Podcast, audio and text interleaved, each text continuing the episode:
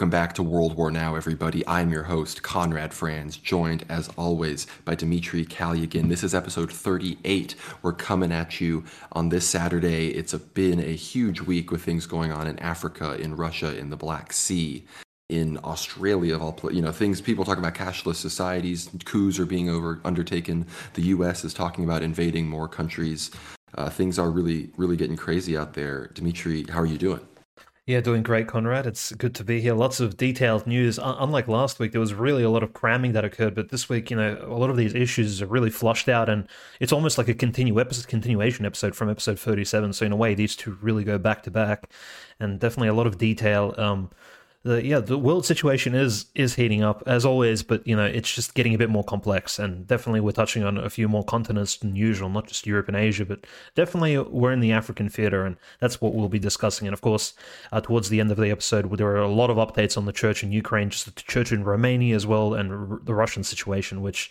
if anybody's interested in orthodox christianity or exactly what's happening in that world of ecclesiology and i suppose you could call it um you know, colloquially speaking, church politics. We'll be discussing that as well towards the end like I said, big episode, and I'm coming at you from on the road. I'm in South Carolina. I think Dimitri he has a bit of a new setup, so we're all we're big new things are happening everywhere here in the in the studio as it's called. So we're excited to be with you today. But yeah, I mean the World War stuff. I mean again, we don't sure maybe we're we have a bias towards World War Three here on World War Now as we're called, but I think if you just from an objective standpoint, I think I mean, really is this is an episode kind of about vindication as well because we are our thesis has been very very vindicated and I made a post on Telegram. I'm sure a lot of you saw it. Be sure to follow us on Telegram, World War Now Telly.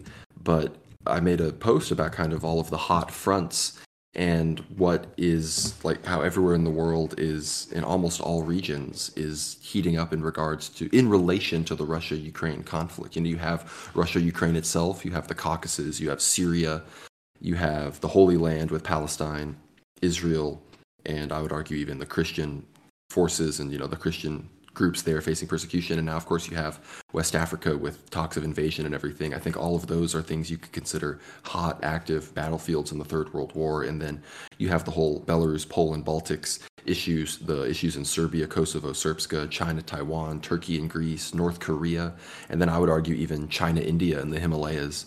These are all conflicts that I think at any moment, based on the geopolitical machinations of the United States, their soft power wings around the world, and perhaps even other nefarious actors involved in the in the Western Atlanticist project.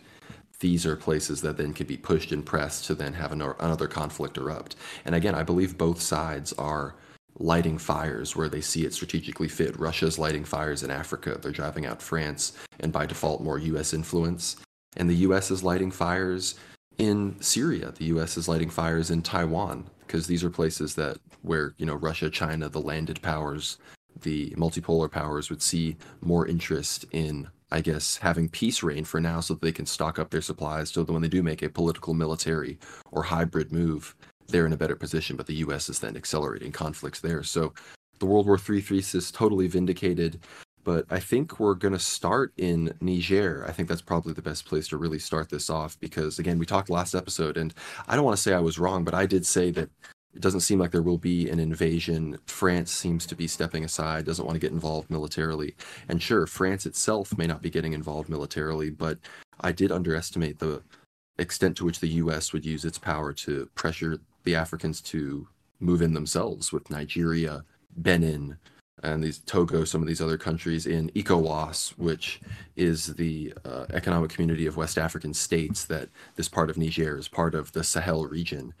And it seems now that some are saying it's a bluff. I'm hearing that from some Russian sources, but others have released even documents showing preparations for a Nigerian invasion of Niger, which, again, Nigeria is obviously by far the most powerful regional actor, one of the most populated countries in the world, hundreds of millions of people, you know, actually somewhat influential economy just based on how many people are there. So this is all fascinating. Of course, Mali, Burkina Faso, and even Guinea have pledged a level of support, including with Mali and Burkina Faso, military support for Niger in the event that it's invaded by one of its neighbors that's aligned with the West. So, Dimitri, I want to hear your thoughts on this growing situation. We've heard that Wagner is on the ground in some of these in some of these countries. Is that correct?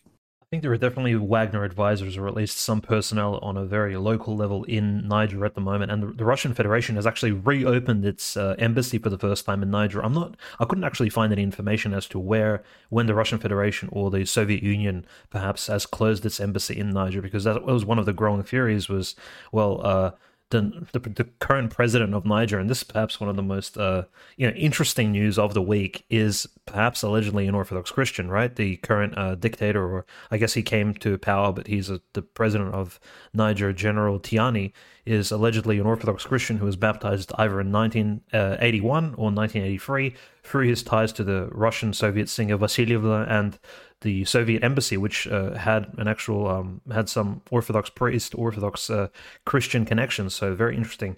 So possible Orthodox angle behind all of this: Russian Orthodox Black African general who just had a coup situation here. Very rare and unusual, but that's kind of a side story, which there is not much evidence. It's simply that one of the former political advisors of Putin actually threw this version out, uh, Professor Sergei Markov. So.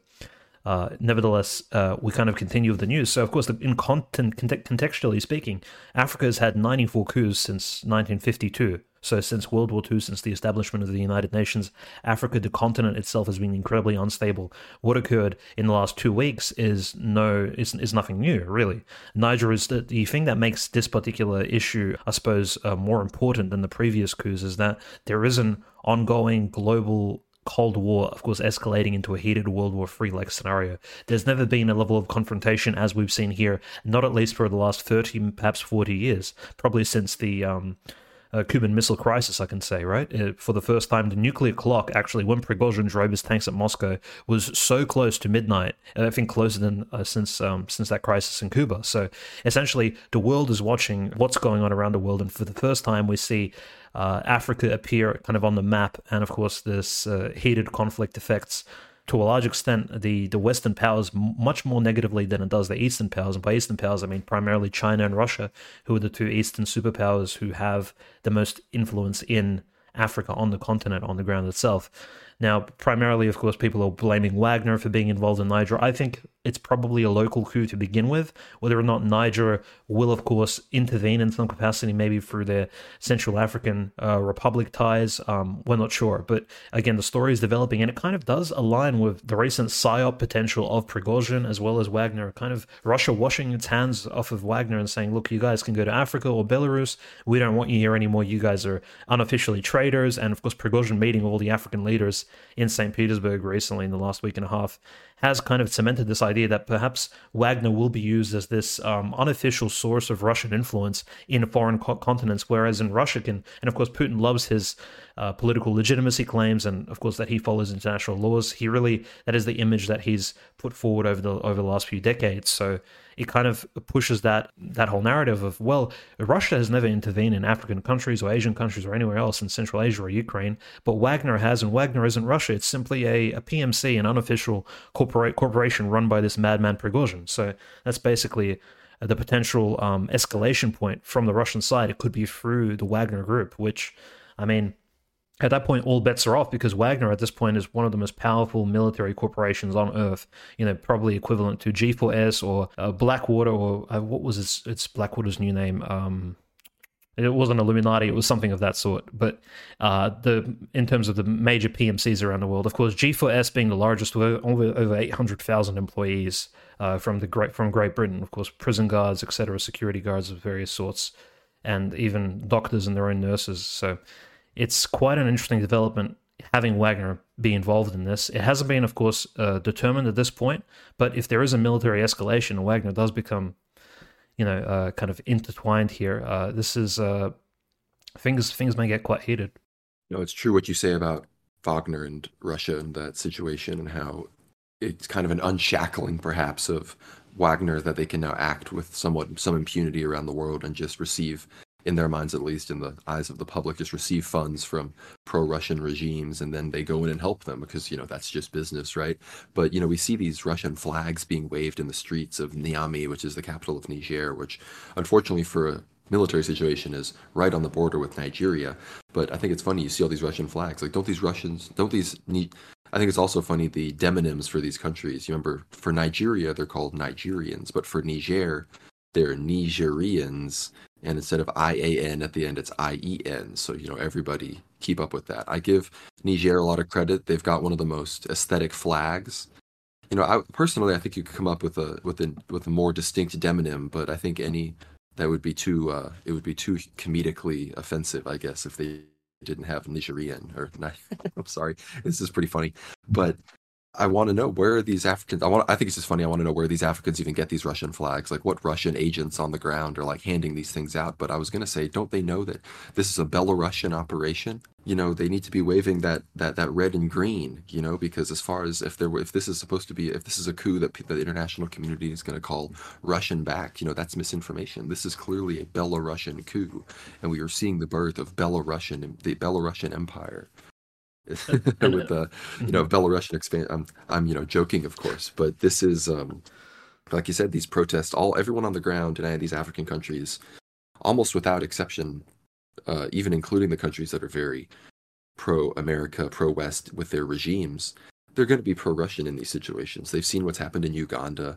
The head of president of Uganda, despite you know Uganda being a very relevant, somewhat more westernized African country in some regards, they were just in Russia at the big African thing, and they've been you know at a in a war basically with the U.S. over their outlawing of homosexuality and its strict punishments and everything, and they they realize you know that this Russia Ukraine war is a, is very much about all of that stuff, and that leads into kind of our broader discussion of what's going on here. And this there's a lot of been a lot of discourse about Africa and about kind of if you're a Westerner or I guess a white person who I guess is anti-globalist or supports multipolarity or something like what is your stance on the you know the kind of growth of these African regimes and the presence of them on the side of anti-globalism on the side of anti-Atlanticism anti-NATOism and we see people like the MAGA communists going full kind of anti white, denying genocide of the Boer people in South Africa, and these sorts of things. Whereas you see others on the other side, you know, the more pro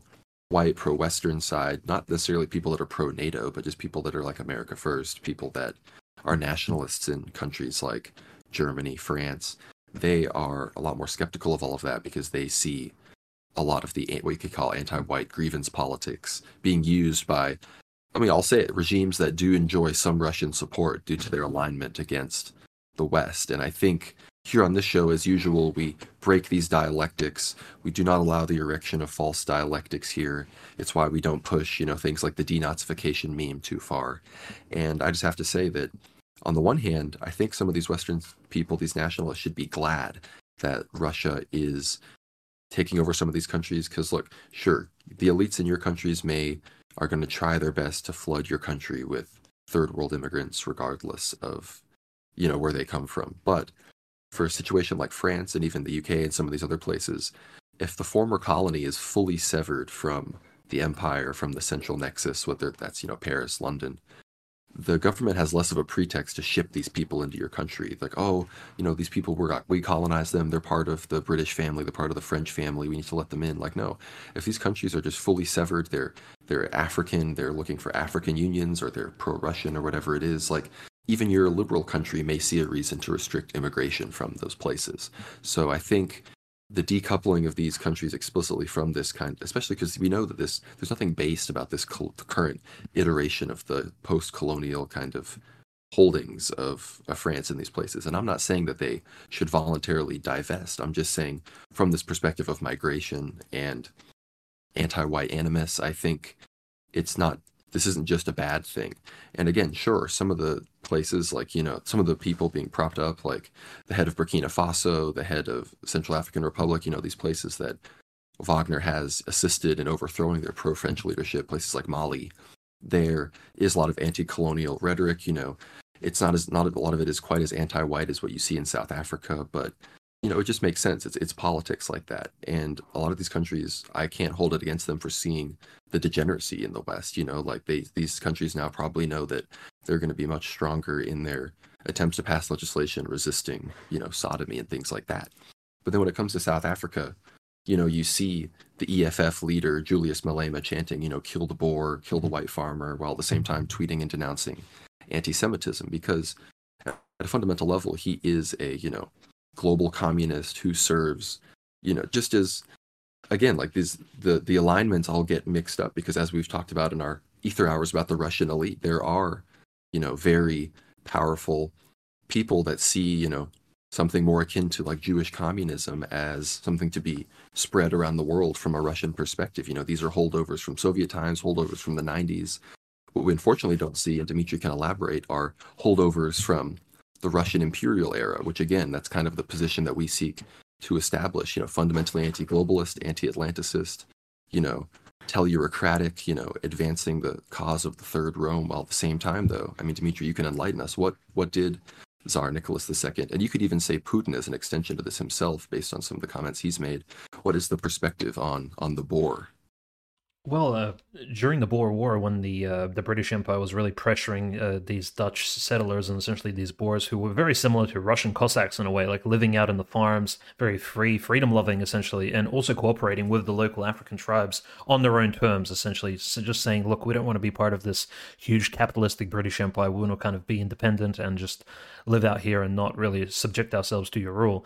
And of course, they fought against the British Empire. In fact, in 1899 uh, and in those wars, right, this is about 15 years before World War One. This is when concentration camps were actually invented for the first time in human history, which were used against the Boers in order to uh, enclose the families of the Boers, because essentially the Boer War was very heavy uh, guerrilla warfare. No, I mean no reference to literal guerrillas living in Africa, but it was a guerrilla warfare where um, the, the Boers would hide in bushes and in in the uh, the African terrain, which they knew, and they fought against the British very effectively in that capacity. And so the only way the British could defeat them was, of course, to raid the Boer villages, take their wives, children, uh, and elderly folk, and of course place them into concentration camps. And once the war guerrilla warfare fighters would be, uh, once they would discover their families were captured, they would of course submit to the British rule. And so that's how the Boer War ended. But there were Russian volunteers from the empire in in those early days, and even um, of course, who participated on the side of the Boers, not the British uh, uh, Empire. And interestingly enough, St. Nicholas II even wrote in his diaries how the Boers, you know, they kind of had this very romantic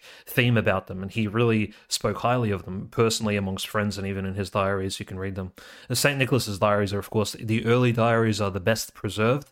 Those diaries, of course, during, I think towards the end of World War One, there are some questions as to their particular legitimacy, but those investigations are still ongoing. Nevertheless, we kind of saw this. You mentioned holdovers from the Soviet times and those ideas of, you know, uh, decolonization, that sort of international relations sort of theme of uh, giving the black people back their freedom around the world, etc. This this theme, of course, is still present in Russian foreign policy, but what what is also present is this idea of well, this Russian imperial sort of well, let's give these white Christian people a place to live. In 2018, we saw a, a large invitation go out to all these Boer uh, Afrikaner families from Vladimir Putin and the Russian Kremlin, which was very interesting. Um, it didn't necessarily eventuate into anything. There were allegedly 15,000 Boers and Afrikaners who wanted to travel from South Africa to Russia to uh, you know, Crimea because this is 2018, so Crimea was actually quite free uh, at the time, and it was quite peaceful actually to 2018 at that time. And of course, uh, places like Krasnodar, uh, Kaluga, etc., just around Western Russia, because there's so much farmland in those particular areas, which is essentially unmanaged, and the Boers are exceptionally good at farming, especially those farmers from the South African region who have the money to travel overseas.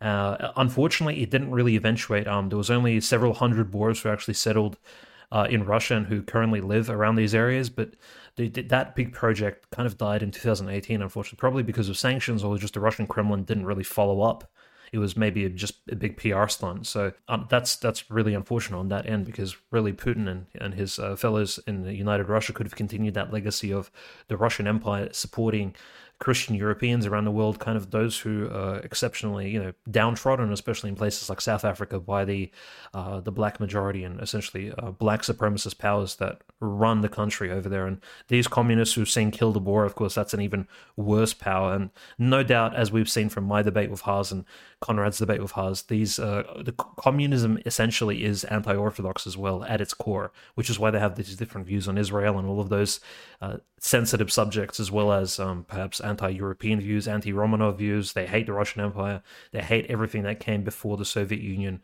It's a very biased opinion, and here we do see eye to eye with the Afrikaners and the Boers. I think that's something a future Russian Kremlin, a future Russian superpower could assist the white people of Africa with, you know, a place to kind of stay and bring their wealth. And at that time in 2018, Conrad, they actually estimated each Boer family would bring roughly 500,000 American dollars into the Russian economy, which for Russia, 500,000 USD could purchase you not just acreage, but also the equipment to actually run a proper farm and, you know, either have livestock, agriculture, or do whatever actually and just uh, earn yourself a living and that would improve the russian ecosystem. But uh, unfortunately that project never really came to pass.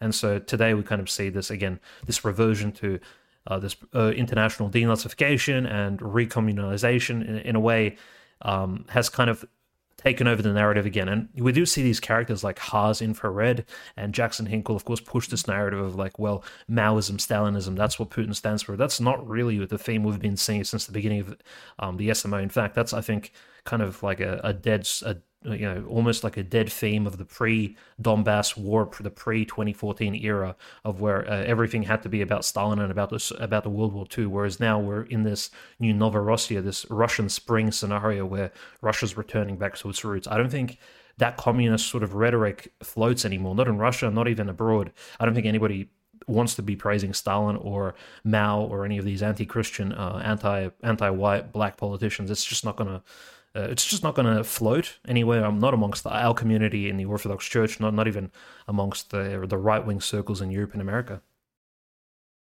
Yeah, I mean, this is the silly stuff about you know the, the, the MAGA communist stuff. I mean, do these people not realize they're just boomers, but like the Russian version? Just because they live in the West, they think that their positions are for young people and edgy. It's like no, you're like the boomer conservative, boomer libtard equivalent in Russia. Like you hold the opinion that like Russian boomers that low key like believe the television. That's all they believe. That's your position, Haz and Jackson. So sorry about that. And again, like with all this stuff in about South Africa, like of course these communist idiots are going to support white genocide and deny it in South Africa, just like they supported the genocide of the kulaks and the murder of you know the you know the Orthodox you know landed gentry and the Orthodox landed you know middle class in Russia. I mean, it's the same thing that's happening. It's these indiscriminate murders by these you know black grieved workers, and a lot of times they don't even steal anything. They just kill the local farmer because they view him as a landowner, and because he's a landowner, he is oppressive. And look, I'm sorry, it's not it's not our fault that these people in these countries can't grow food at scale. Okay, we all saw what happened to Zimbabwe.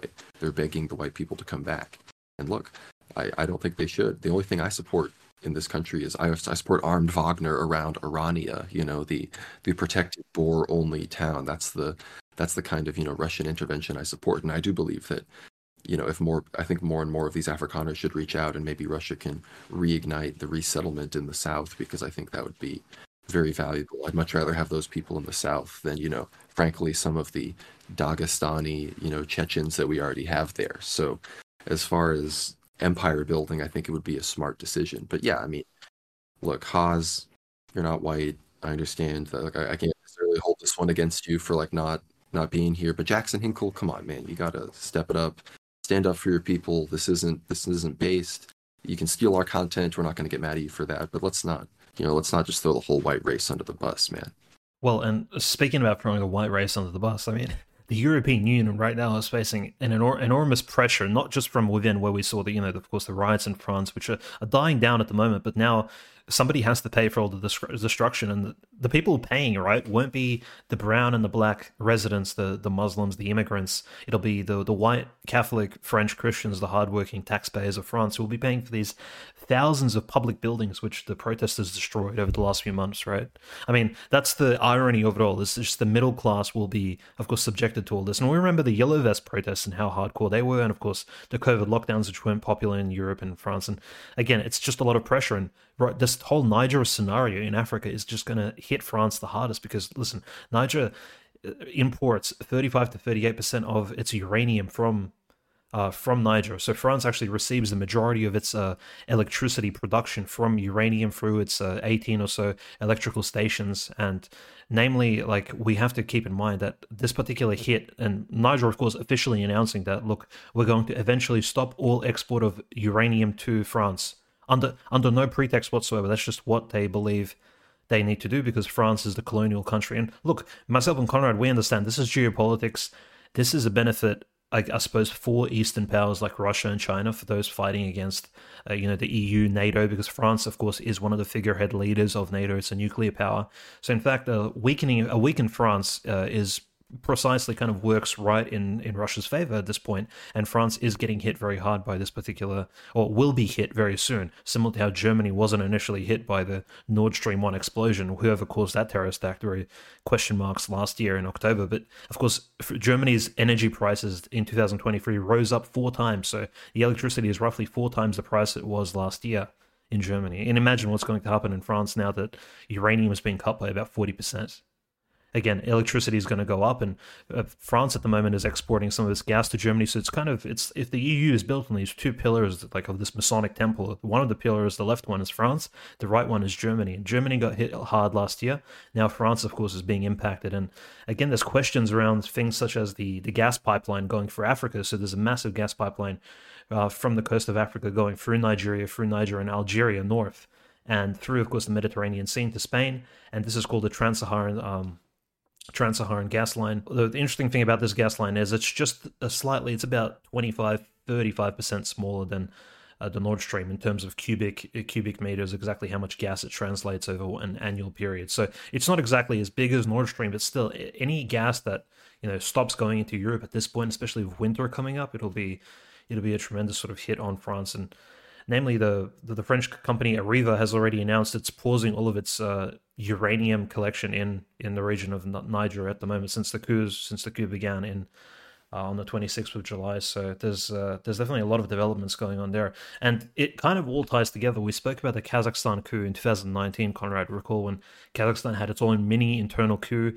and in a way, very pro-Eastern power, pro-Eastern president came to power in Astana. So uh, Nursultanov. So he essentially he essentially has pivoted Kazakhstan more towards Russia and China rather away from this United States European uh, European di- from the European United States direction. Why this is important is because again it's a question of uranium. Kazakhstan produces probably close to 50% of all the world's uranium on an annual basis, so close to 25,000 tons every year. So the rest of the world, of course, Niger produces a very small amount only roughly between 4,000 and 5,000 tons a year, which you may say, like, oh, that's nothing. Look at Kazakhstan, 25K. But there is this, that consideration. Niger is the closest uranium producer to France. It's literally under France's, it's part of France's, you know, capitalistic empire, essentially. And now it's been suddenly, uh, placed, you know, set on fire locally and perhaps even externally by forces such as Russia or China. So again, the French are heavily hit by this particular you know, but, but this particular issue, of course, 60% of France's other uranium is imported from Kazakhstan, Canada, and Australia. So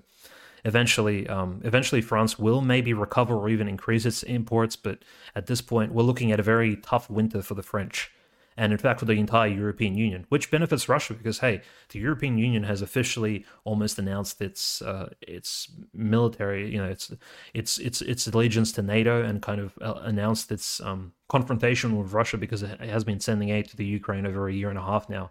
So at this point, it's almost like, well, you've announced yourself as the enemy, and now everything's kind of uh, all cards are on the table. We can play we can play this in very in very different ways and if you you know we usually refer to the, we refer to this World War Three scenario, you know we can call it something like the Soul Wars because it is like a battle for souls of people around the world. It's this battle of you know traditionalism, Christianity against this degenerate neoliberalism spreading, and of course I think it's also the energy wars because you know, we began the podcast, if anybody recalls, at the beginning of the mobilization last year in uh, early October, late September, and of course the second episode we spoke about the Nord Stream pipeline because that's when the terrorist attack occurred. And in fact, so the entire podcast kind of uh, it does have this touch of energy policy around it. It's very, very energy based, and I think this is no different. Of course, gas pipelines, uranium exports, it's very much centered around that. And you know, at this point, that's one of the major themes as to why Niger is even important. It's not because the country has some sort of. It's not because France wants to import, you know, the citizens of Niger, or that's kind of, uh, if if anything, like Conrad mentioned, that's almost like a a side effect of France's energy policies is that you know uh, people from Niger can actually immigrate to France in sm- small quantities, of course, but nevertheless, and the demographics of France will change over time. But the main consideration, of course, here is energy, which uh, at the moment is in huge strife. Yeah, it's so true. We it, we always do focus on the energy stuff here because that's part. That's always kind of the first covert level. Look, we're not like these kind of normie libcoms who say like, oh, I'm I'm red pilled for thinking the U.S. went into Iraq for the oil. It's like, yeah, we went to Iraq for the oil for Israel, bro. Like, get it straight. But yeah, I mean, energy is so key to all of this, and the Nord Stream pipeline is kind of the nexus that all of these other nodes stem out of because the US is like, well, dang, we got away with this. So they basically feel they can act with impunity on pipelines, on gas fields, on oil fields around the world. So expect a lot more of that. But before we move on from Niger, I just want to make sure everyone's aware of the situation on the ground. There's basically a standoff going on right now as countries, certain countries pledge to invade. Certain uh, there's sources saying that the U.S. and the U.K. are willing to invade if they see Wagner fighting on the ground in Niger. The country of Chad next door has said they're not going to invade, despite still being more France aligned. So all of that is is being watched very closely. And again, like any kind of U.S. intervention would be massive. Of course, the U.S. isn't really afraid to intervene in Africa. It's they're able to do all sorts of things with way less people than compared to countries like the Middle East. So it's uh it's really anybody's guess up at, at, this point. It seems that there is a good chance that it's a bluff. I would be surprised. It's you know there's been some restraint around the world in World War III in some regards ever since Ukraine has started and the pullback that's had to go on. But you know if they really are willing to go in for a Niger, I think that's proof that this snowball has gotten so big that they're they're getting afraid. But Dimitri, unless you have any last words on Africa, I think a good way to pivot is towards Belarus and Wagner and what's going on on the Polish border. Yeah, I only want to fix my mistake. I did say the uh, it's not of, course Nazarbayev is no longer the president of Kazakhstan. It's Tokayev, the really pro-Chinese, um, you know, slightly anti-Russian president of Kazakhstan. So former uh, acolyte of Nazarbayev. So understand. Oh, absolutely, yeah. And he essentially turned against his master in a very like Star Wars geeky type fashion in 2019. When of course uh, this doesn't benefit France at all because now Kazakhstan, you know, is essentially a, a puppet of China, Russia, and uh, France still depends on its uh, imports from there. So of course it's kind of sweating there on the side. But yeah, naturally speaking, I, I think all these threats of Mali and Burkina Faso joining into the fray and supporting Niger against Nigeria and ECOWAS and perhaps even a French Foreign Legion in, in intervention is uh, perhaps overstated because just the militaries of these smaller countries in the Sahel region as well as south of that are not very powerful. Now, of course, they are majority Muslim, so there is something that ties most of these militaries together. But you have to consider France does have its elite Foreign Legion troops stationed nearby. I mean, close to 2,000 troops at the ready. The United States has at least 1,000 troops, and even Georgia has several hundred troops in Mali, actually, of all places. Which you know, Georgia is an Orthodox country, so there are several hundred uh, Georgian Orthodox uh, troops there from Afghanistan, I think, of all places, because Georgia actually had close to 900 troops in Afghanistan at some point, assisting, essentially paying off its military debt to the United States by saying that, look, yeah, sure, we'll send our troops to, I think they sent um, an entire battalion to Afghanistan over between 2004 and 2014. But yeah, very interesting. And we just have to keep in mind a lot of these coups occur in Africa over the years, as we said, almost 100 over the last 70 odd years. So uh, and the reason this one's important is because uh, one is the energy situation around the world, and two, it's a potential second front to the ongoing war. Of course, uh, the third front being the Middle East, this first being Europe, second being Africa. In Asia, of course, we haven't really seen an escalation, but normally how these world wars go, and if you if you know your history, World War One and Two were officially labeled, I suppose, as world wars when they kind of did you know expand into Africa. Of course, World War One when the German colonies began started you know started to get attacked by France and the UK. I think mostly the British Empire and World War Two, of course, with Rommel and his uh, and the Italians, of course, capturing North Africa and of course fighting the British there and fighting over Egypt and Israel, Palestine, all those regions there. So that is there's something we have to consider. As soon as Africa becomes a hotspot of conflict, there is that again, and uh, history books will be looking back and saying, look, this is when things kind of went from a regional European confrontation to a more global through a more global conflict. Perhaps it will be like a, a widespread World War III type scenario over many over many years, perhaps decades. It, it is a new again. They call it hybrid wars, but yeah, it's definitely different to what we've seen before. Yeah, I know that people don't know too much about this, and I even forgot to mention this in my hot fronts post. But there are some hot conflicts in Asia. I mean, Myanmar is in the middle of a low grade insurgency right now. The U.S. is directly funding just local militant groups, giving them automatic weapons, and they're just running up on police stations because the police and the local Myanmar military junta are so closely aligned. And of course, the Myanmar military junta is very much aligned with China because in some of these Indo Chinese countries, it's really like it's almost like the Russia situation in reverse with like there's either just straight pro-Western puppets or you know pro-Chinese military leaders, and that's that's what we're seeing there. But yeah, like this this thing is really getting getting worldwide. You know, Mr. Worldwide, World War Three is going here. You know, Pitbull style. But when it comes to you know kind of back to the first front as it's called with Russia Ukraine, Belarus Lukashenko continues to be the most interesting man involved, I think, even more interesting than Putin. Putin admitted, which this didn't surprise me at all. I guess some Z people may have thought that Putin is, you know, 24 7 talking about the front, but no, Putin has probably four or five semi hourly calls throughout the day with military leaders. That's how he understands the front. So he, he established a little bit of a distinction between him. Maybe that was his attempt politically to distance himself from any mistakes made by the Ministry of Defense. But Lukashenko is not afraid to just tell the world directly what he thinks should happen in the military operation. And a big thing that happened this week was supposedly two Belarusian helicopters flew over the Polish border. I did see pictures supposedly from Poles with Belarusian helicopters right above them. So, despite Lukashenko's adamant denial that any of that happened, it may have been, it may in fact be. And now the, the buildup of Wagner, of Belarusian troops, and of Polish troops along the border is getting more and more active, where there's, you know, yelling matches and trash being thrown, and, you know, not to mention the whole migrant situation. So, that's really heating up. And even Latvia and Lithuania are moving troops to their border region, I think, due to rumors about the Suwalki corridor. And all of this comes in the midst of this unmanned nautical vehicle attack on this Russian tanker near the Kerch Bridge. And that's also after this entire week, the Ukrainians have upped their attacks on Russian civilians. They've attacked civilian buildings in Moscow. They've attacked more and more civilian areas within the Donbass. We saw a huge strike. I saw it was a very clear and close video of a strike on the Donetsk uh, like internal ministry building in Donetsk where there's a huge explosion. So the Ukrainians are definitely increasing the terrorism despite minimal gains made across the front lines and even attempts at lying, spreading misinformation about breakthroughs and whatnot. So, of course, it's heating up in Russia, Ukraine. The Black Sea continues to be a Russian lake, although we're seeing rumors that even Israeli and U.S. forces and intelligence are helping certain ships make it through. Ukraine, of course, what they're doing with this attack on this Russian tanker is they're trying to go tit for tat on the insurance issue because none of these Western or Ukrainian insurance companies are insuring Ukrainian boats because they know they're going to get shot down by Russians.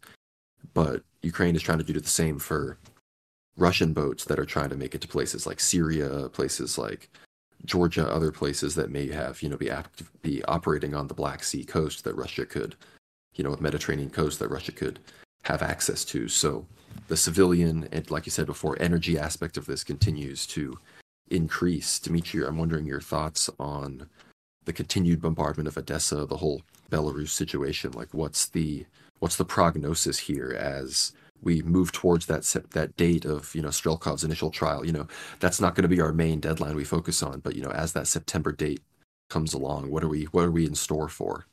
Well, I think those people who have said that Wagner was moving more or less permanently to Belarus have been correct. You know, they've shown us Wagner has developed new flags. Um, they look really based. Uh, they have you know, soldiers and helmets on them. Of course, in this on the side of the flag there is that same old uh, skull of the sharp teeth and the crosshairs. So Wagner is putting up flags around Belarus. You know, there are great photos from the new base, etc. Like they are spreading their propaganda far and wide. And Belarusians, I think, are quite on one hand uh, probably a little bit um, scared of what's exactly happening in their country especially considering recent news of uh, the wagner soldier committing uh, not even sure how to say the multiple but murdering six people in a russian village uh, up north in karelia so he returned home released from his sentence and unfortunately murdered six people in the northern uh, in his village of Karelia. He was, of course, a criminal who was recruited into Wagner from one of the prisons, and of course, police have captured him. So he's uh, currently uh, going to be facing trial. Again, just another symptom, I guess, of the sickness uh, in, in, these societies. Of course, this criminal probably served served Wagner loyally, but in the end, of course, his uh, his his uh, sort of mental state was probably just unstable to the point where you know uh, I believe it was at least one and a half families were murdered uh, up north, which is probably a, what you could call almost a mass killing, in fact. And we don't see many mass shootings in Russia, so kind of unusual sort of situation. So of course, Belarusians seeing that will be a little bit uh, a little bit on on the edge. But those, of course, who understand the geopolitics of the situation, they actually realize Belarus for the first time has received an actual powerful military since since the since its um I guess separation or I guess the, since the dissolution of the Soviet Union for the first time Belarus is actually safe. And not just safe but as you mentioned its its neighbors are the ones scared of Belarus. It's not like Belarus is afraid of Poland Lithuania Latvia or Estonia. It's actually its neighbors who are actually worried right now at the moment You're powering up their essentially spending their spending their money on beefing up these defenses along the borders when Lukashenko has, you know, yes, he's used some rhetorical tactics and he's mentioned the fact that, you know, yeah, sure, we could march on Warsaw or whatever, you know, take this this Suwalki corridor is like a big theme because, um, right, to to get to uh, f- former Königsberg, Russia needs to use this corridor, and there are these, of course, threats, but nevertheless, I think the, the the Western side, those countries in NATO, are the ones actually threatened and the ones um, aren't really stressed out at the moment. So I, I think the Belarus is uh, only benefiting. Um, in regarding the civil uh, civil terrorism ongoing in the in the Kerch Straits as well as in um, just just across Russia with the drones hitting Moscow. I think it's just the it's sort of the escalation of the conflict into not a total war like scenario where we saw in World War II, but of course civilians became involved and people started joining militias. When of course militias are being built in in regions such as Bryansk and Belgorod. Uh, there are officially uh, eight eight uh, eight uh, battalions that are built officially. They have they they were given vehicles, one per battalion. They were given some light weapons, for example, uh, sniper rifles, assault rifles, in order to defend those two regions from Ukrainian incursions. But nothing very powerful, like nothing equivalent to what was given to Wagner in its own time. So Bryansk and Belgorod are being protected by local militiamen. Essentially, of course, there are huge legal concerns regarding the the weapons that can be given to these civilian volunteers, because again, in Russia, the, the weapon laws aren't as uh, say liberal as that in the United States with the Second Amendment. So there are these of course strict considerations like well. What if a few AK-47s go missing? You know, sniper rifles and God forbid grenades or something of that matter. So of course, uh, the Russian government is kind of working its way around setting up proper militias in these regions bordering Ukraine in case the Ukrainians try any more terrorist acts.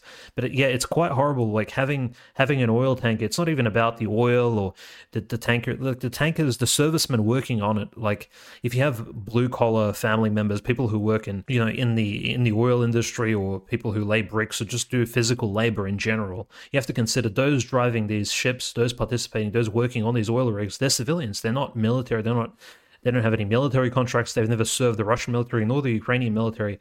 They're completely innocent.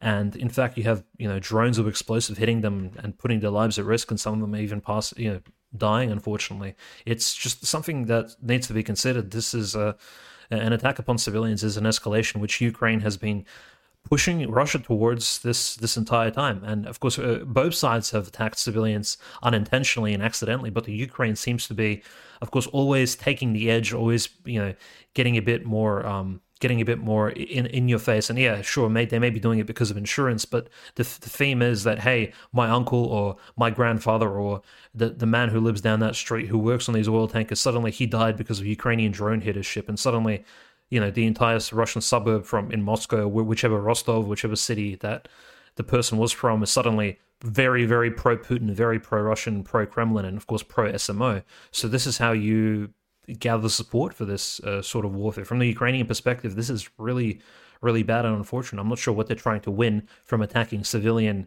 ships and, of course, civilian the the Kerch Bridge now the tanker, I mean, uh, where's it going to end? Well, crashing these drones into Moscow, sure. Some of them may hit the Ministry of Defense buildings, but others are hitting just, uh, you know, unfortunate civilians and apartments.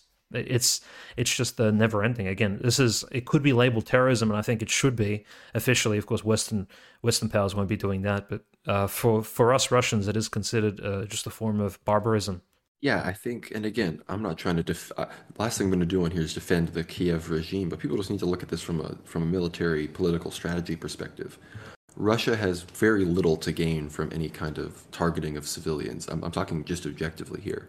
Like, like if they want to occupy more of this territory, if they want to incorporate some of this, you know, territory from a country with a very much lower GDP per capita than their current population, they're going to need to preserve as much infrastructure as possible, not kill people that may want to live in these places. Whereas Ukraine, like they're going for broke here. Like they they see the only they see one of the only viable tactics to drive out the quote unquote regime that's been in power, specifically in Donetsk and Luhansk for you know a decade now. They've seen they see the only way to drive them out is to just stoke complete terror, complete lack of confidence in the safety of the people who have like the millions of people that have held out in these regions now for for years. So from a strictly just kind of strategy perspective, it makes perfect sense why Ukraine would be the ones targeting civilians. But as far as the actual like on the ground situation about like living in these places. Again, Odessa keeps coming back into play. Russia continues to conduct precision strikes along the border with Romania. Uh, like the like multiple of these ships have been now destroyed in like you know all sorts of you know even uh, grain shipping ships have been destroyed by the Russians. You know again these ports are totally unusable right now. The grain deal's been terminated. Uh, like someone like Erdogan, Erdogan's been freaking out about the grain deal because he wants that money. But uh, when it comes, we recently talked about the cathedral in Odessa last week, and I'm sure Dimitri have even more details. One of the main manifestations of, I think, the flailing Kiev regime is their persecution of the Ukrainian church, and we've seen some beautiful footage from all-night vigils and whatnot hosted by Metropolitan Onufry, and the strength and the numbers still being shown at the cathedrals held by the canonical Ukrainian Orthodox Church under the Moscow Patriarchate. Dimitri, what is the current state of the canonical church and how is how is that going for everybody? I think generally speaking, the church in Ukraine at the moment it's facing uh, it's facing very different opinions from from various regions. So we do have uh, you know reports of of a parish actually going into schism in the last week. So if we're talking about new news in the Vinnytsk diocese in western U- uh, Ukraine, an entire parish went into schism on the 31st of July. So the priest essentially just said, "Look, um, I, I, I like Metropolitan Onufry, but we have to work to unite these two churches in Ukraine. So I'll be joining the OCU under Metropolitan Epiphany." And he was officially excommunicated by the Ukrainian Council of Bishops, and they actually signed. They banned him from communion, and they of course, excommunicated, excommunicated him according to the canons of the Holy Apostles, you know, rules 10, 11, 39, and the second rule of the Council of Antioch for leading his uh, parish into schism, primarily for being a sort of schismatic heresiarch himself. So the leader of a schism, of course, takes the majority of the of the blame for leading his. And this is, of course, what the saints have condemned very heavily is that you know do not lead your flock astray, which is what he's done. So there's there's that of course unfortunate piece of news right before August hit, and uh, again in terms of other bad things happening in, in Odessa necessarily, we we did hear about that Transfiguration, Transfiguration Cathedral, the largest cathedral in Odessa, hit on the 23rd of July 2023. Now we did speak about it last week, but more news developed now. Metropolitan Agafangel of Odessa, the leading bishop of Odessa, the, of course he's canonical as well, 84 years of age, has openly condemned Russia. It's, he called Russia barbaric, and he said the SMO was an anti-human operation and a war against Ukraine. That the Ukrainians need to stand up and fight Russia, you know, to protect themselves. It's like we have a, an actual official metropolitan of the Ukrainian Orthodox Church, a very senior one, 84 years old, uh, and of course, he started not, not just that, it's not just the sermon that he gave, but he also began spreading prayer books, Molitva Slova, with uh, prayers for Ukrainian troops, for the Ukrainian for the Ukrainian military in particular. So uh, photographs of those prayer books started appearing online again. It's very, uh, very unfortunate news. And he's, of course, still has grace and is still canonical. But Metropolitan Agafangel actually believe that Russia did hit this Transfiguration Cathedral. Whether or not Russia did or did not hit it, it's most likely that it, it, it wasn't, in fact, the Russian missile because the missile probably would have destroyed the entire cathedral, to be honest, in my, in my particular opinion. So it was most likely a Ukrainian anti-air missile which went uh, off course and struck the, the, roof of the cathedral, and it caused significant damage. But in fact, the cathedral still stands, and allegedly, based on news off the ground, none of the big uh, historical icons were damaged. So the iconography on the walls was damaged, but of course, none of the icons were necessarily destroyed in the uh, in the explosion, which is good. Um, and the the local deacon, uh, Father Eugene, uh, again of the Ukrainian Orthodox Church, completely canonical, released this really emotional video, which just appeared a couple of days ago, in fact. And he just said, Look, the, the Russians are barbarians, they're destroying my cathedral, this is where I served. And he released this really emotional video, right? So how did interesting uh, another character another this this i guess gigachad of the ukrainian church appears to address this emotional outcry of father eugene metropolitan luke of zaporozhye and like why do i refer to him as a gigachad? As he was the first bishop of the ukrainian church to openly anathematize zelensky in uh, late 2022 remember that? I think it was before even before the Western Christmas came around, there was an anathema for Zelensky that came out from Bishop Luke. He's in Melitopol at the moment. His official seat in is is, is in Ukrainian um, occupied Zaporozhye. So Metropolitan Luke released the video where he says, "Look, Father Eugene, uh, you can't call these Russians and humans and barbarians. We have to pray for them." Uh, you know, Christ never damned and cursed those people who were crucifying him on the cross. So, in fact, if you want to be like Christ and you're a deacon serving in the church, you, you either stop being a deacon and you take off your cross or you keep it on and actually act accordingly, stop being emotional. Very strong words. Again, you can kind of understand both sides here, but uh, Metropolitan Luke, with all his wisdom, uh, he kind of gave that advice to Father Eugene. And mind you, Metropolitan Luke is in eastern Ukraine, Father Eugene is far away in the west again, uh, very different opinions in the Ukrainian church as to what's what exactly is going on. Metropolitan Luke, interestingly, in that same in that same Q and A session where he um, he released this in a video, this video address, he did answer the question on autocephaly: Should the Ukrainian Church seek autocephaly? He says, well, autocephaly historically has been sought simply for promotion of missionary work as well as evangelization of the particular population uh, of the country which uh, has received autocephaly in the first place. So it's autocephaly is uh, not a goal in and of itself. It the goal is to spread the word of God, and how to, autocephaly needs to address that in some positive way. And in, and he says, what stops us from spreading the word of God in Ukraine today? Ukraine has a lot of neo Nazis, a lot of and neo Nazis. I mean, pagans, liberal degenerate, degenerates, all kinds of bizarre uh, Western teachings, and as well as uh, even Eastern Eastern teachings, Buddhists, New Age religions why can't the Ukrainian church mission provide missionary work now without autocephaly? And he says it can.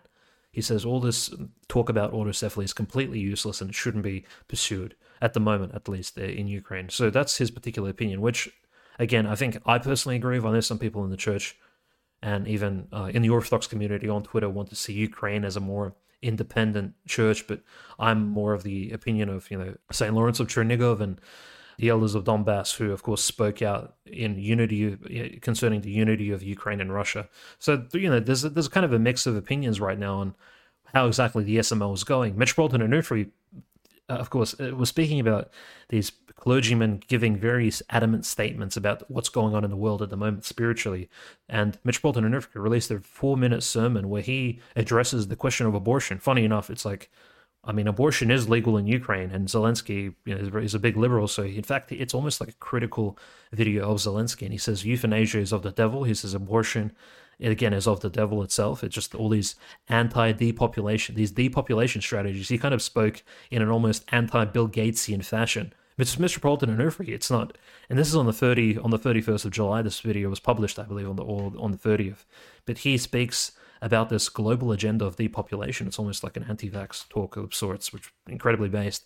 And uh, he condemns all of these things. And again, the one, the other thing he mentioned is he says depopulation is also promoted by the alphabet community and same-sex marriage. So he condemns that too. And this is while Zelensky is talking about growing weed in Crimea and promoting gay marriage and LGBT parades in Kiev and all this bizarre stuff. And Metropolitan Onufri is like, uh, guess what? This is what the church stands on these questions here, not the degeneracy you hear about in the Verkhovna Rada or uh, in the executive branches of Ukraine. So it's kind of giving Ukrainians a second, like not they don't have to look towards the Kremlin for a right wing opinion. They have one internally, which I guess is a great thing. So uh, there are good news, and you know there are unfortunate news, and in exactly what's happening on the ground, but again, it's there's a lot of emotion, naturally speaking, as there would be during a, a war and a special military operation. I guess uh, now we can actually op- openly call it a conflict because Putin has, for the first time uh, this week, called it an, a conflict between brotherly nations.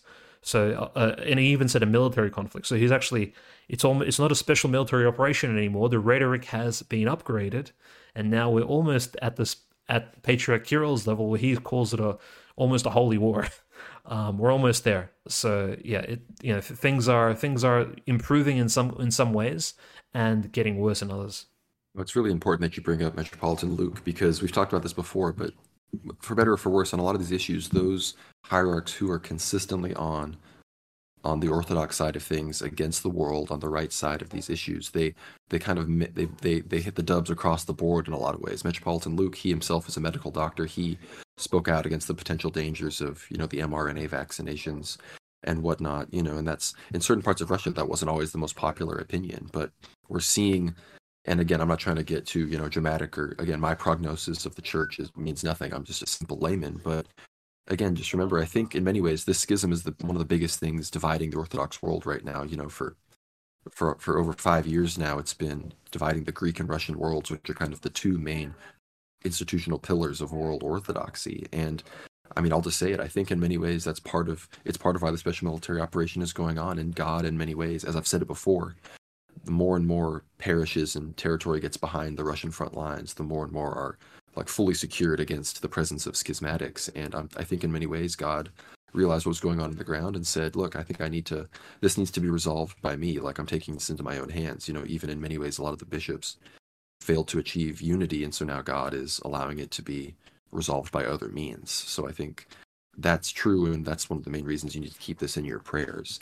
And this all ties into, I mean, just the general kind. I mean, to put, you talk about the statements by Metropolitan Onufri and how that people in Ukraine are now able to have this actual Christian opinion and not, I guess you could say, feel pressure to just get their news or information from Russian sources that go against that. But it's important to remember, like, look, Epiphany Dumenko, the fake metropolitan in the past, he made the exact statement. We have to soften on LGBT issues to not be like the Russian church. And remember, these issues are not popular across Ukraine. Ukraine is a Slavic, Eastern European Orthodox nation. They have no interest any of this kind of stuff, but the westernization is coming in. And more and more people, like, I think, will realize what's going on as the Kiev regime gets demoralized. And we saw some talk today about, like, you know, as these military regimes in certain countries get demoralized, eventually the people just kind of eat them from within. And I think that's basically how much they've doubled down on this Crimea stuff. You know, how much, you know, they now have that transgender person, Kirillo or whatever that freak's name is, releasing those statements about Gonzalo Lira, you know, hope, you know, we're following the Gonzalo Lira situation too, but I mean, they're just running full on into Sodom and Gomorrah. And I think when the jig finally is up, that a lot of these, there might just be a straight up you know, the Ukrainians might just storm their own buildings and drag some of these people out. And I'm not going to say what may happen, but it very well may not be pretty. Yeah, that's right. And as as we see Ukraine sort of on on a secular basis, at least its military forces. Uh, for those who who aren't aware, the actual Ukrainian Orthodox Church is banned from having its official clergymen. So the UOC MP does not have any military clergymen in the Ukrainian army only on volunteer basis, so they're not allowed to cooperate with the Ukrainian military. The only church officials sanctioned are those from the OCU, from the church, you know, from the fake church of fake Metropolitan Epiphany, which is very curious, right? Which, um, again, speaks volumes as to who exactly Zelensky and his administration trust. They trust their pocket church, which they created, you know, only in the last eight years during the schism. So again, it kind of paints this really clear picture as to who the bad guys and the good guys are. You know, uh, sort of colloquially speaking here. Um, now, of course, the Russian church is having its own internal internal issues, whereas, whereas as in like, for example, we saw Metropolitan Hilarion uh, exiled to Hungary at the beginning of um, you know the SMO, which he was uh, essentially was viewed as almost the uh, the successor to Patriarch Kirill, and we haven't really heard much from him except recently. In the last month, he actually appeared on a few conferences against the ecumenical patriarchate, and he spoke openly, actually against the ecumenical patriarch um, in a very very powerful way because he is usually viewed as this left wing, no, not a left wing, but more or less uh, soft sort of bishop on these particular left wing issues. But he spoke very powerfully in, in favor of the Russian church, which um, I'm not sure exactly why they gave him the mic again, but they did. So uh, maybe he's coming back into the fold. We'll see. And uh, again, big, uh, big sort of question marks arising from the recent hierarchical council that took place in Moscow. Just we did speak about it two weeks ago, but there are these interesting details which you know, it did occur on it did occur on the 19th of July, but uh, notice the Metropolitan of Chisinau and Moldova actually did not attend the council, even though he was invited and he's officially one of the more the more senior bishops of the Russian Church. He simply didn't attend.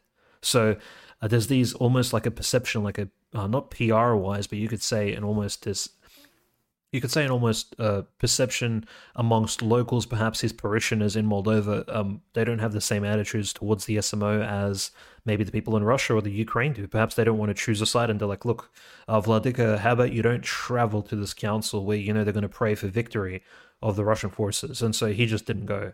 And the other metropolitan, who even even more adamantly, again, we're speaking about energy in Kazakhstan and Kazakhstan's kind of middle ground you know, it it extends to the church. Kazakhstan's sort of not anti-Russian, but this neutrality which it has chosen chosen for itself under Tokayev and uh, the previous president as well. Metropolitan Alexander of Astana in Kazakhstan actually did attend the did attend the council in Moscow, but he didn't attend the liturgy.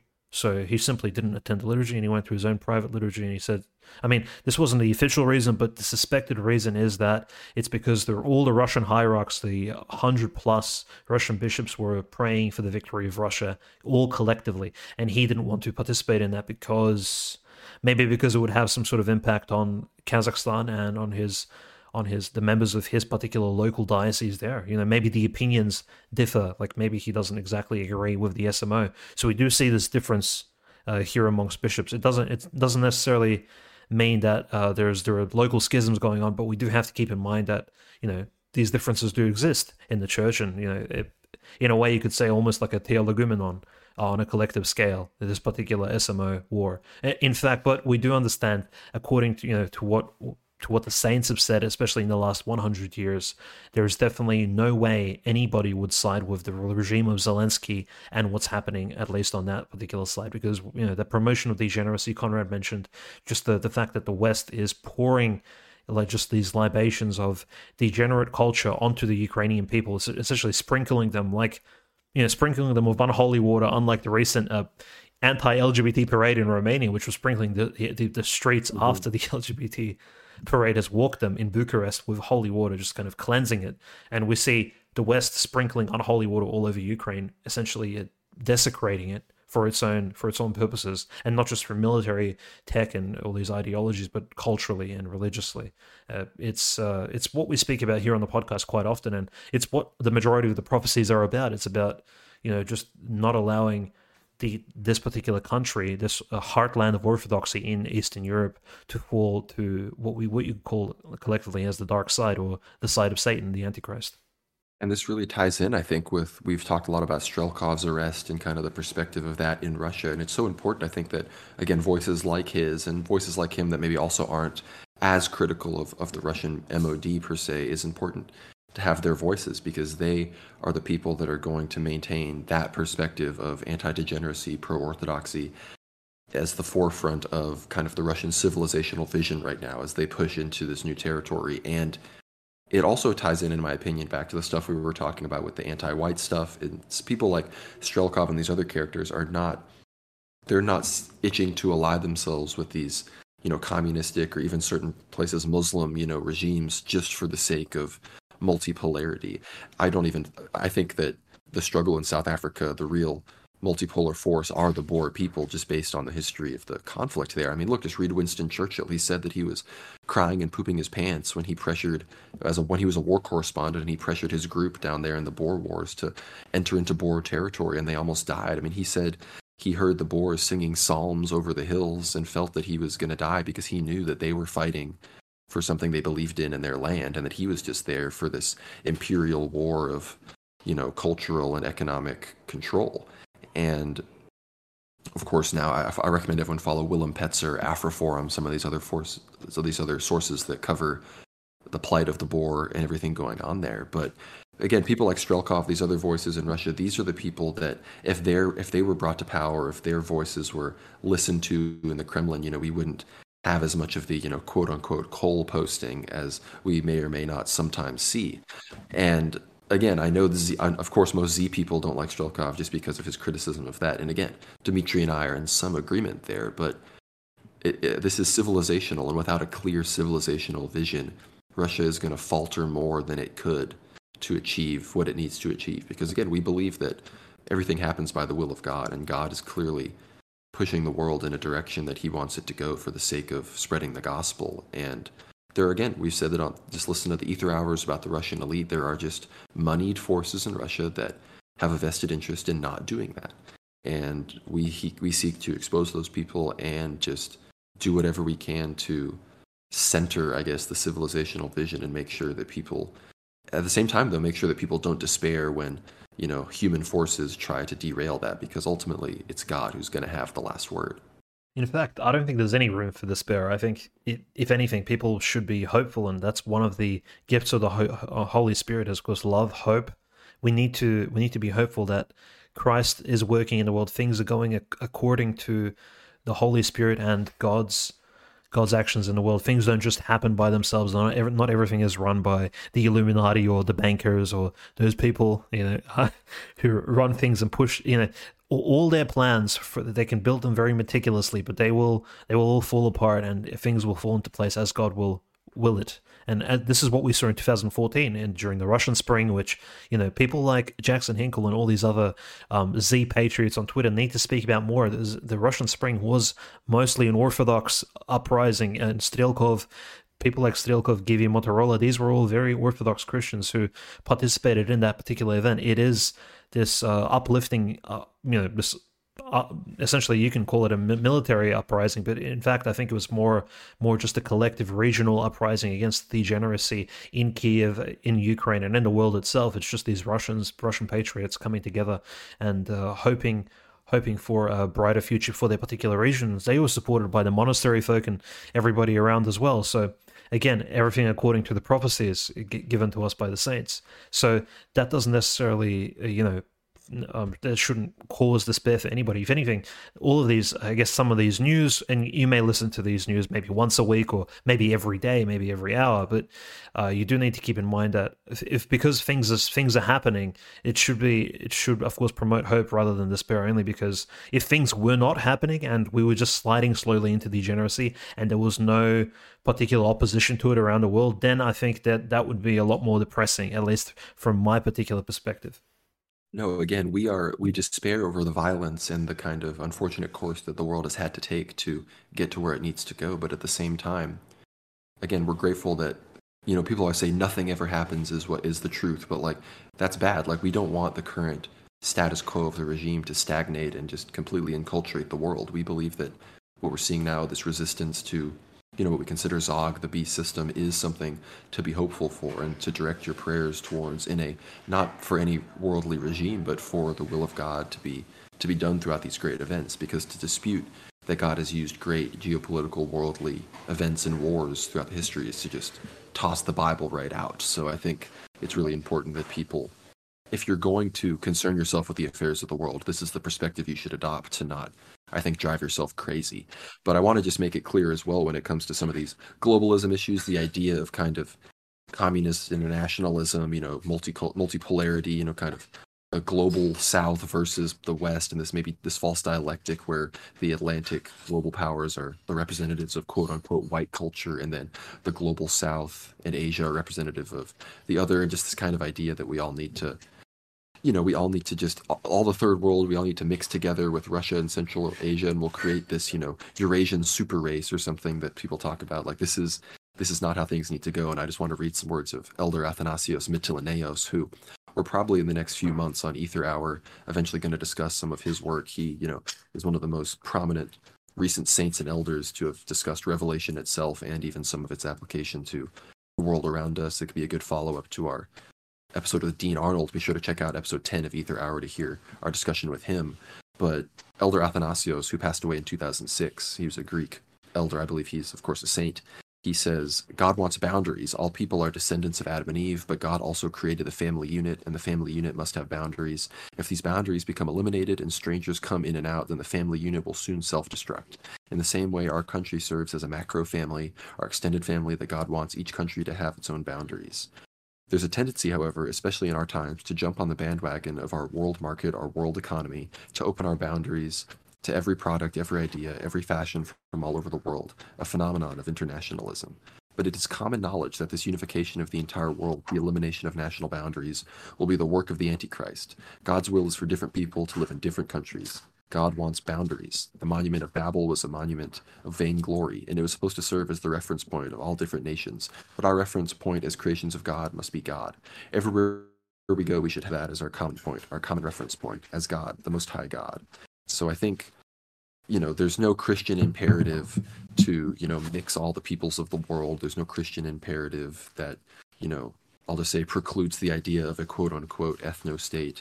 I think any Greek, you know, would agree with this idea, and I applaud Greeks for maintaining their chauvinism in this regard.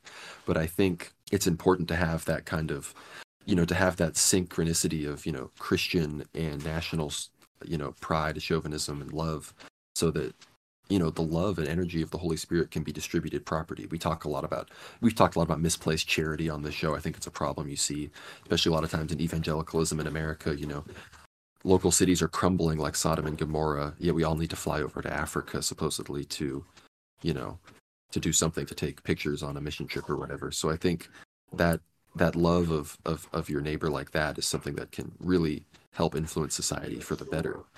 And I want to, you know, we're going to wrap it up here in a second, but as as the Russian special military operation continues, we see miracles manifesting, and I think people might have seen it on our Telegram, but there was this miracle in this hospital in Krasnogorsk where this image of this kind of outlined image of the Theotokos, which any Orthodox person who's ever seen an icon or has an icon corner would immediately recognize, basically imprinted itself on all the windows of this hospital.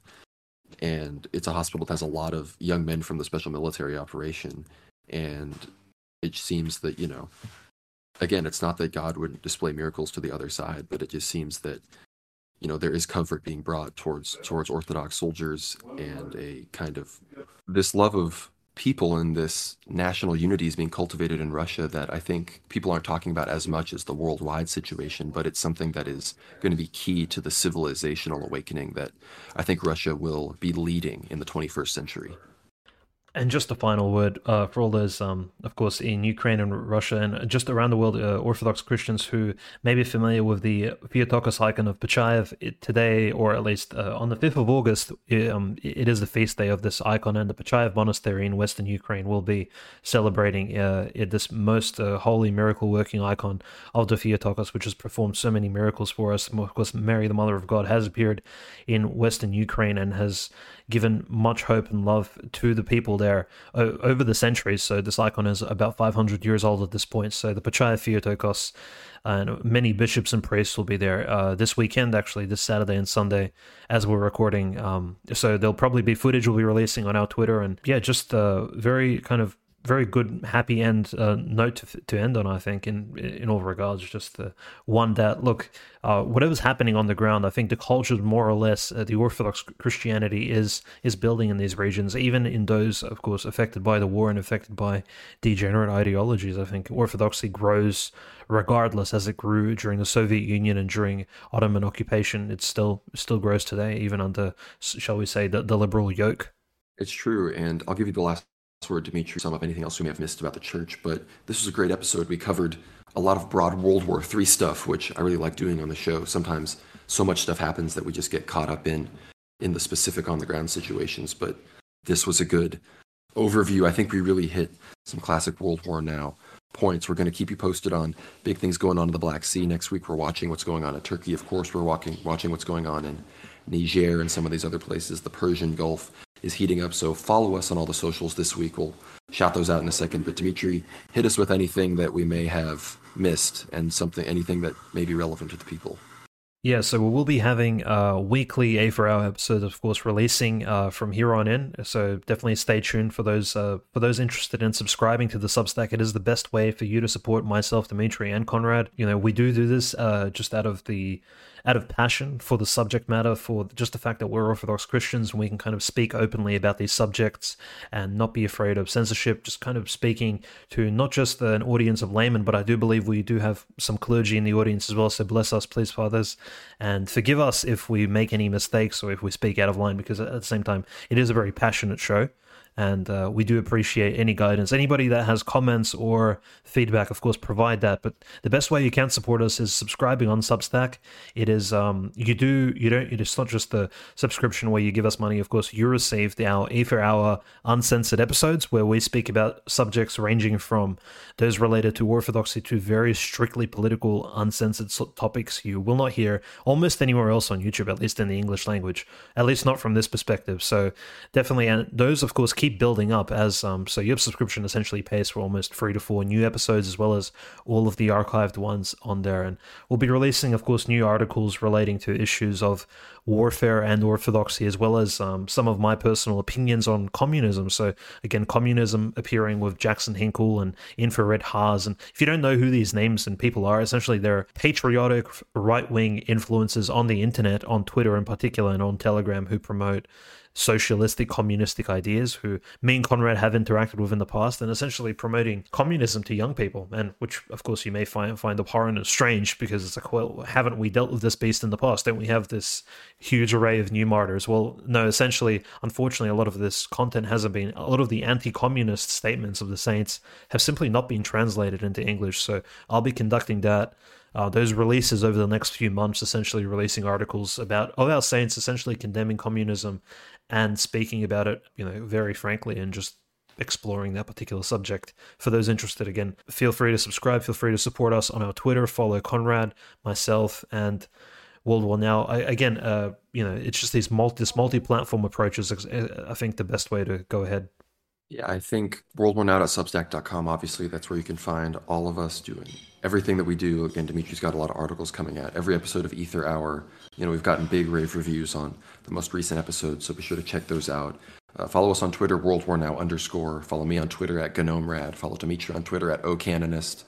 Uh, be sure to follow us on Telegram, World War Now Telly. All of our videos are up on Rumble now, so be sure to check those out. Uh, follow us on Rumble if you want to support us there. We you know, eventually we'll probably figure out how to stream there as well. I think it's a good backup to have if, you know, YouTube shuts us down or anything. I don't think Substack will shut us down, but if somehow that happened, you know, we'd still have Rumble. So check us out there, World War Now.